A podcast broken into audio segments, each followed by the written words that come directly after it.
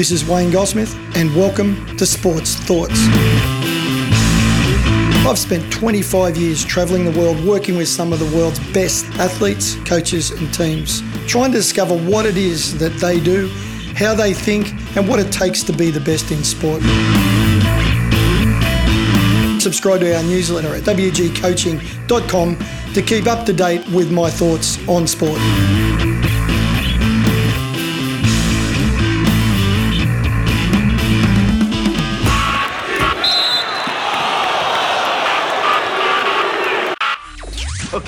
Welcome to Wayne's World. It's Wayne's World with Wayne Goldsmith.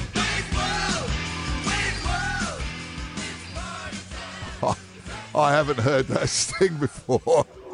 Uh, It's a pleasure to, to welcome on to Radio Sport Wayne Goldsmith. Good morning, Wayne. Good morning, Miles. I get a kick out of that every time I hear it. Oh no, seriously, if uh, if it was me, I'm almost con- contemplating changing my name to Wayne just so I can have that sting played for me now.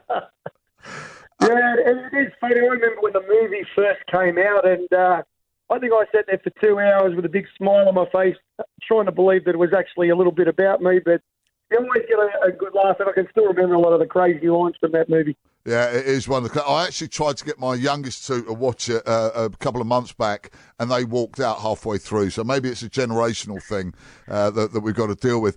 Good to have you on today, Wayne, especially in light of the Australian cricket review that's uh, that's just come out, and now the furore between you know finger pointing from the Players Association to the, the, the management and the board, and vice versa. Um, how much um, is you know, the, the relationship between each individual ent- you know, group or entity responsible for the, for the behaviour of the other, if you know what I mean, especially from the management down to the players? It's become very, very complicated, Miles, over the years, hasn't it? That it used to be very much about players played and managers led and coaches coached, and the board did uh, nice red wine and wore nice jackets, and everybody kept to their own job and their own devices. I think it's become complicated increasingly because of things like social media and people talking uh, out of school, maybe people talking online and sharing ideas. So there's been some blurring. There's also with professionalism, there's been an increase in the need for things like representation of players' rights. Uh, there's legal issues. There's management of, of player uh, money and contracts. We've got player management groups. So it's become increasingly complex. But what I know, and, and uh, it, is, very apparent in that report from Cricket Australia, or the Cricket Australia has just released, is that in the end, ultimately, it's the players and the coaches whose necks are on the line. Everybody else is, is almost an interested spectator of observer. But the one thing that hasn't changed is it's still about the players and players playing and coaches, and they're responsible and accountable for results. Everybody else has some level of diminished responsibility or accountability, and I don't know that's particularly right. Uh, uh, that's interesting, though, because uh, I agree with you. But I, I, look at the man, and very often in, in these cases, the management and boards don't seem to take their fair share of accountability or responsibility, and I, uh, that obviously causes a resentment from the players or the coaches who, who, as you say, are are at the coalface and, and get exposed all the time. Do you think that there's any legitimacy in the, um, the Greg Dyer and the Australian uh, Cricket um, Players Association? having a go and saying that these these bans should be overturned because the, the report proves that the, the, the responsibilities was also spread elsewhere. I think they've got a case. I think if you were uh, a good friend of mine uh, teaches sports law at university in Victoria, I was talking to her yesterday, and she said, now that you've got a public declaration and an admission from Cricket Australia that they accept responsibility for their part in the, the culture of the team, and they've actually formally said now and, and openly uh, expressed, I'm going to tell you, it surprises the hell out of me, Miles, that Cricket Australia have not only published the report, but they've published their response as a board to the recommendations of the report. You don't see that very often. But going back to my legal friend, she said, look, now they've publicly admitted and and said, yes, we had a responsibility, we accept responsibility for our role in the overall culture and values of the behaviour. You would have a fairly strong case, I think, if there was an appeal put in or if there was a, an appeal process put in now, that they may have a reasonable case for that because you know even, uh, the great phrase that I like when you're dealing with management is a fish rots from the head. That even though Steve Smith and Dave Warner and the other players were the guys that did it, they were doing it in an environment where that was allowed to happen, where it was accepted behaviour, where those values were permitted to evolve. And the fish at the top, whoever was in charge at that time, who's now come forward and said, yes, we accept our responsibility. I think there's a there's a case now for them to argue that, hey, hang on a minute, sure, we did it. Uh, it's, it's, I know this is a big, big thread to pull, but it's a little bit like some of the rubbish that's going on in the US at the moment. That, that I was just listening to CNN and a couple of the other reports this morning, and they said that, yeah, sure, Donald Trump's not telling people to do horrible things. He's not forcing horrible and violent things on people. It's the people who make the decision themselves. But who's creating that environment where those things are acceptable? And I think that's where Cricket Australia are going to have and have had a very hard look at themselves. Yeah, well, they need to. And, uh, but what I would, would, would venture is, is that rather than overturning the players' bans, that there should be some uh, punishment or consequence for those uh, above them, if you know what I mean, rather than say, okay, well, you've been naughty, so we'll let you off. Well, you've been naughty, we have to punish you as well. Interesting thing, though, that I'd like to ask you, Wayne, though, in that report, there was a bit where they said that these players live in a gilded bubble and basically they've been idolised and smoke blown up their jacksie and they, they haven't been exposed to, to the real world and they're away from their families a lot during the year and not having that grounding sense of community and people perceive them then to be uh, arrogant. Surely that's not a perception. And surely, if that was the case, every team that was under those conditions would behave in that same way. Yeah, that, that's a good point. You don't see every team behave in that way. I, I, look, they're professional players. They, they grow up in the environment. And, and look, the NZRU and the NRL, the AFL, all the professional sports – around the world have got pretty good development programs for players in those junior national teams, the under 18 teams, the under 20 teams. They, they all go through extensive training on attitudes, values, behaviour, character, honesty, respect. I mean, they, they grow up with. I don't know that that's that's a, a, a particularly valid argument try. They they often say that professional players are in many ways the way they live is almost more like rock stars than players. However, that doesn't excuse misbehaviour, it doesn't excuse alcohol abuse, drug abuse, disrespect uh, to the public, uh, sexism, racism, homophobia. None of those things are justifiable just because you play play cricket or kick a football around.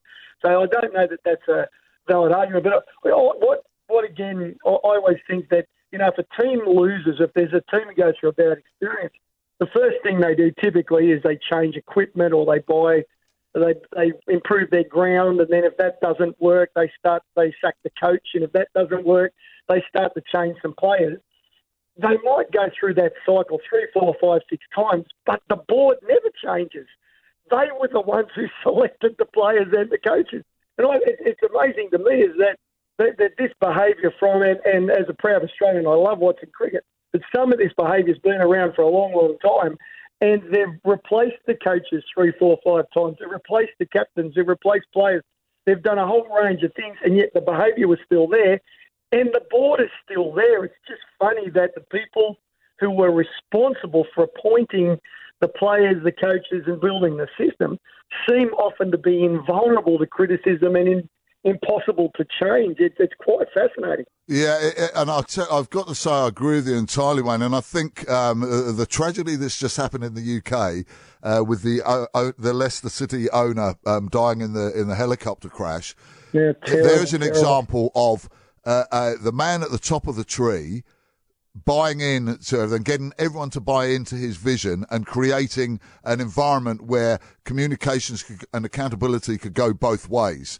And uh, uh, that's an example of what you can achieve if you have that dynamic between the leaders and the because no matter who you are, whether it's a sporting outfit or a work thing, if you see the bosses consistently getting away with things and lower down the tree, people are losing their jobs or being sacrificed for, for lesser crimes, it doesn't create a, a positive uh, environment.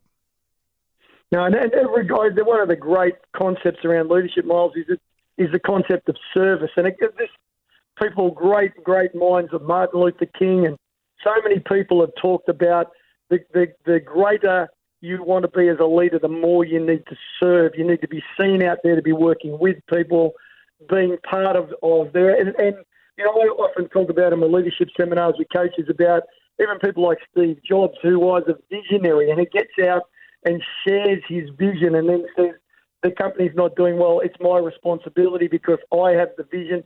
I think people like to see their leaders not just leading in, in the traditional sense of writing reports and dealing with media and setting up a board. I think they love to see see leaders who are getting out there and have got a real feel for the business and are connecting with and who are listening. You know, who are listening as a my mum used to say, Why were you born with two ears, two eyes, one mouth? So you listen and see twice as much as you talk.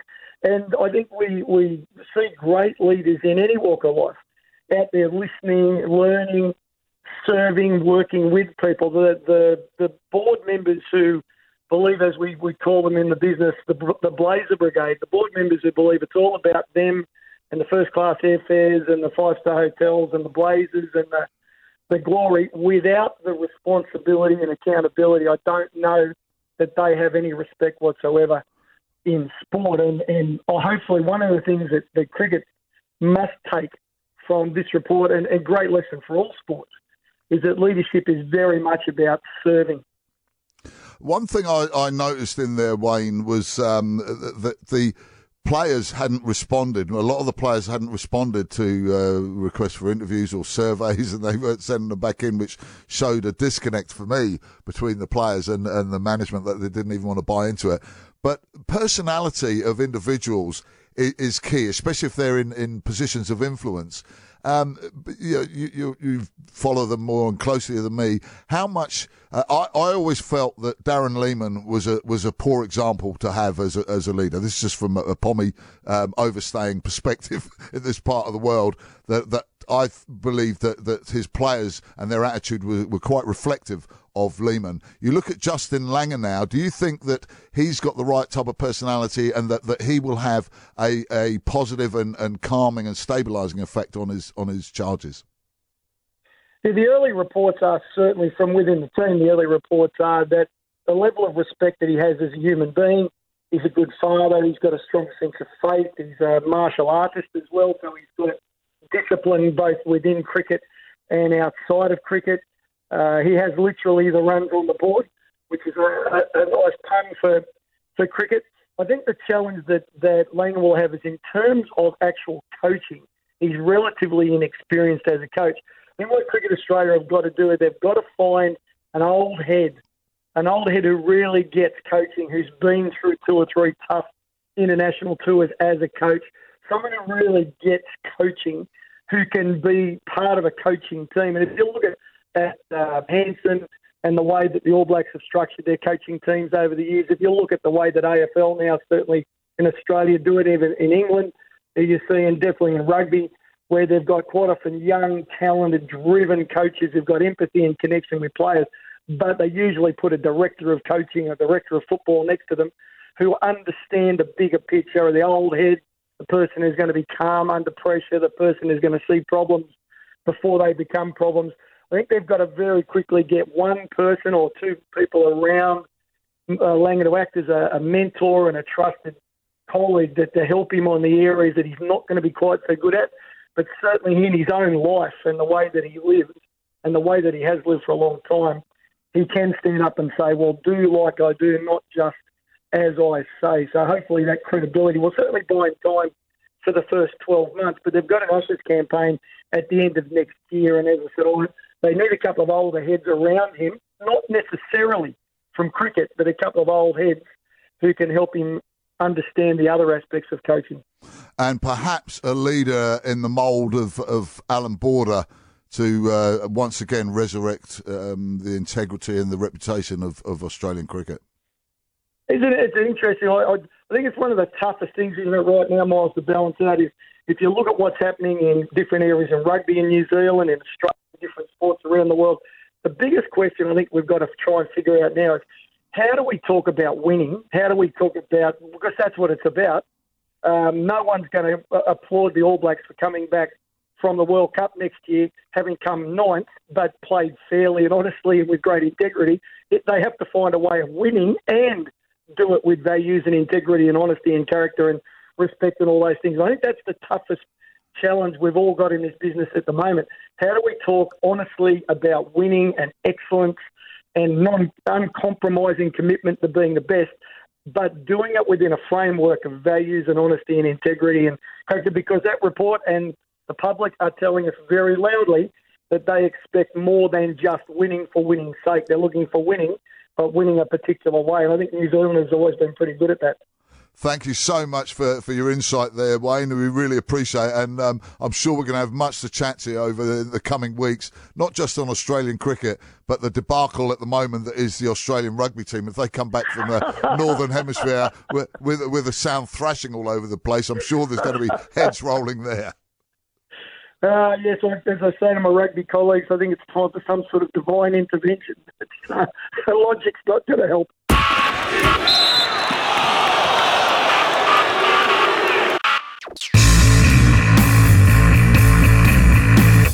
Thanks for listening.